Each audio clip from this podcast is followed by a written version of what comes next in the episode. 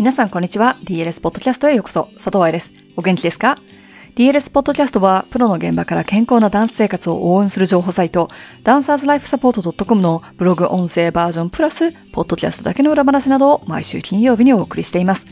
今週のポッドキャストは、手術前のダンサーへという記事です。これを取り上げるかどうかかなり迷ったんですよ。手術の前のダンサーってどれくらいいるのかなと思ったの。でも、この記事に書いてあることは、手術をするダンサーの周りの人が知っておいても便利だと思ったのね。特に記事の最後に、周りの人の声掛けのアイディアも書いておいたので、そういった面で取り上げることにしました。では、本文です。DLS の記事を読んでくれている人の中には、手術後、リハビリをしているという人もいるかもしれません。今は過去を振り返るのが辛い人、こうしておけばよかったと後悔すると心が持たないかもしれないと思う人はこの記事は読まなくて大丈夫です。手術前の人、手術も視野に入れているが、今はリハビリ中の人、もしくは生徒、子供のために読んでますという人用にこの記事を書きました。ここに書いてあることが全てではないですが、参考になりますように。1、リサーチは必須。手術をするかどうかのリサーチ、術医のリサーチはもちろんですが、術後のケアがどれだけついてくるのか、どんな手術をするのかもリサーチが必要です。手術をしないで治療する方法を保存療法と言いますが、手術するか、すべきでないかの2択だけではなく、手術と保存療法を混ぜるなんていうこともあります。前の記事でお話ししたように、手術がなくても治る怪我はダンサーには多いですが、だからといって手術したらダンサー生命が終わってしまうというわけではないですからね。ただ、海外にいる治療家として、日本は手術したがる傾向があるかなとは思います。他にリサーチしておきたいものは、手術をする病院、施設や立地条件、あと通えるかどうか、タイミング、季節、家族のサポートが受けやすいスケジュールなど、リハビリの長さ、舞台復帰までリハビリをしてくれる人を探す、正しいバレエテクニックをコーチングもしくは個人レッスンしてくれる人を探す、などなど。手術をした後にこれらをチェックするでは遅いです。覚えてます？リハビリのゴールは最短の時間で舞台復帰すること。このようなリサーチは思ったよりも時間がかかりますし、アポイントメントはいつ取れるか、リハビリ、コーチングをしてくれる人のセカンドオピニオンはできるかによって全てのスケジュールが変わることがあります。段差の怪我は命に別状があるものではないイコール時間に余裕があるもの。なので、セカンドオピニオンやサードオピニオンなど他の人の意見を聞く余裕があるはずです。医学的なことを判断してねというのを素人であるダンサーに求めてるわけではないですが、知識があれば自分から積極的に質問や準備をすることができます。上に書いたリサーチ内容を伝えるのはお医者さんの仕事ではありません。ここが壊れてるので、この手術しますと伝えるのが彼らの仕事です。A 店にポアントフィッティングに行ったら、B 店の一番売れてる商品をおすすめされることはないですし、足の強化エクササイズを教えてもらえないのと同じ。餅は餅屋なのです。2、体力、筋力は術前からスタートすること。リハビリという言葉はみんな知ってると思うけど、プレハビ、プレハビリテーションというのは聞いたことありますか？プレというのは事前にという意味で、プレポアントアセスメントのように手術の前にやっておくことを指します。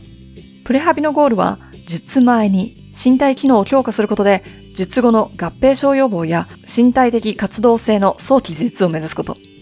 ちょっと難しいけど、手術で体力、筋力が落ちることを想定して、術前にパワーアップさせておくことで、リハビにかかる時間を短縮するってこと。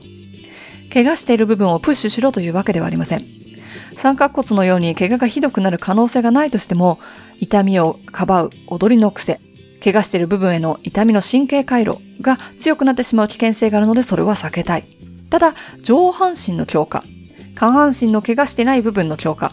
体幹のバランスや骨盤の安定、背骨の柔軟性やポーデブラの練習はたっぷりやっておきましょう。それが無駄になることはないし、正しくエクササイズを行う知識を学ぶ時間にもなる。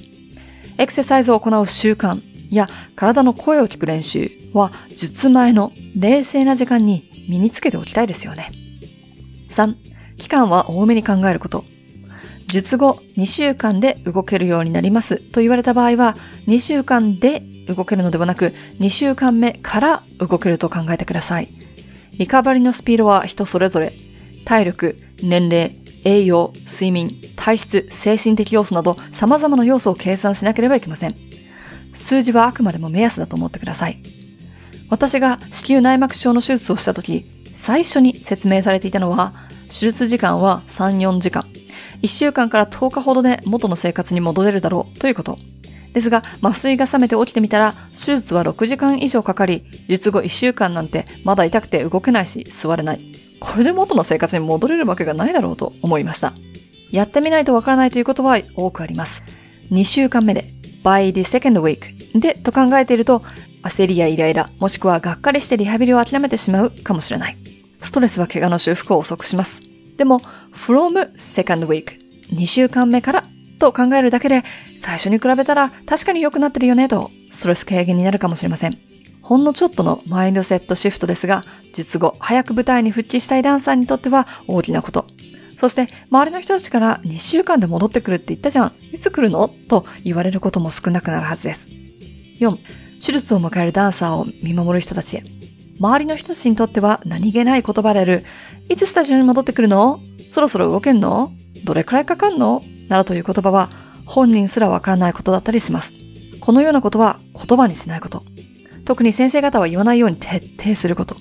じゃあ、どう声をかけたらいいの？と思ったら、普通に声をかけてください。髪切ったとかさ。サポートを表明したいのであれば、このような言葉をどうぞ。何かできることある？力になれることがあったら遠慮なく言ってね。荷物持とうか？あっちの席空いてるから一緒に座んない？一緒に映画とか、ご飯、舞台鑑賞行かない？難しい言葉ではありませんが、少し意識するだけで周りの人ができるサポートはたくさんあります。最後に、今怪我で手術を考えているダンサーの皆さん、その悩み、一人じゃないから心配しないで。DLS にはそういったメールや相談がたくさん来ます。私は答えられませんよ。だって日本で医療免許ないもん。だけどね、こうやって応援することや、情報、体験談をシェアすることができます。一緒に Better than Before なハッピーダンシングを作っていきましょうね。いかがでしたか？残念ながら2012年から日本でセミナーをして、2013年から DLS としてサイトを立ち上げたけれども、今までもらった声では、記事にあるように、日本は手術をしたがるなっていう風に感じます。